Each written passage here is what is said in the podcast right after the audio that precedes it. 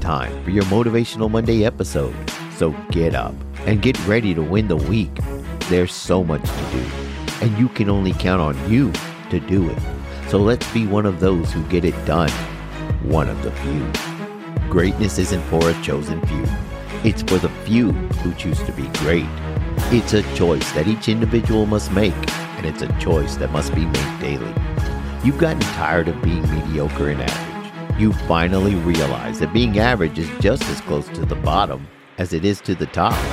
You decide you want to be better. What many people fail to realize, though, is that there's a price that comes with the decision to be better. If you want to be better, then you have to be better.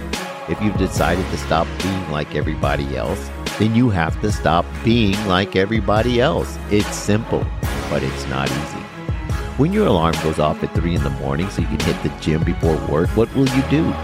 When it's midnight and you're dead tired but still need to get in some studying or reading to advance further, will you do it or just give in to the comfort of your bed? At moments like that is when you have to dig deep and tell yourself, most people would just not do it and stay in bed. I'm done being like most people. So many people know what they should do, but few will actually do it.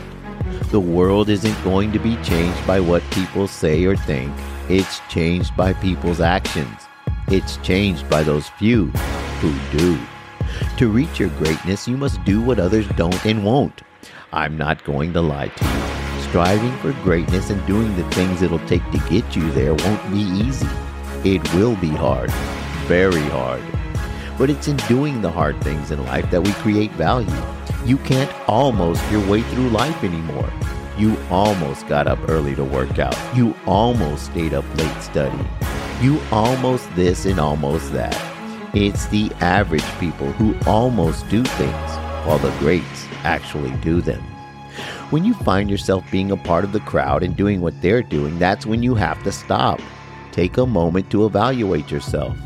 Being just another face in the crowd and going with the flow should be a clear warning sign that you are, in fact, not on a path to greatness, because that path is usually a lonely one. Think back to your discipline blade. Ask yourself, is what I'm doing sharpening my blade or making it dull? Those things that sharpen your blade will lead you to greatness. The things that dull it will keep you mired in mediocrity.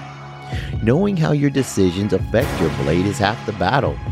Most people won't even be able to tell the difference. Those who are average won't. The ones who will and act accordingly, they are the few. Stay focused, stay disciplined, stay sharp.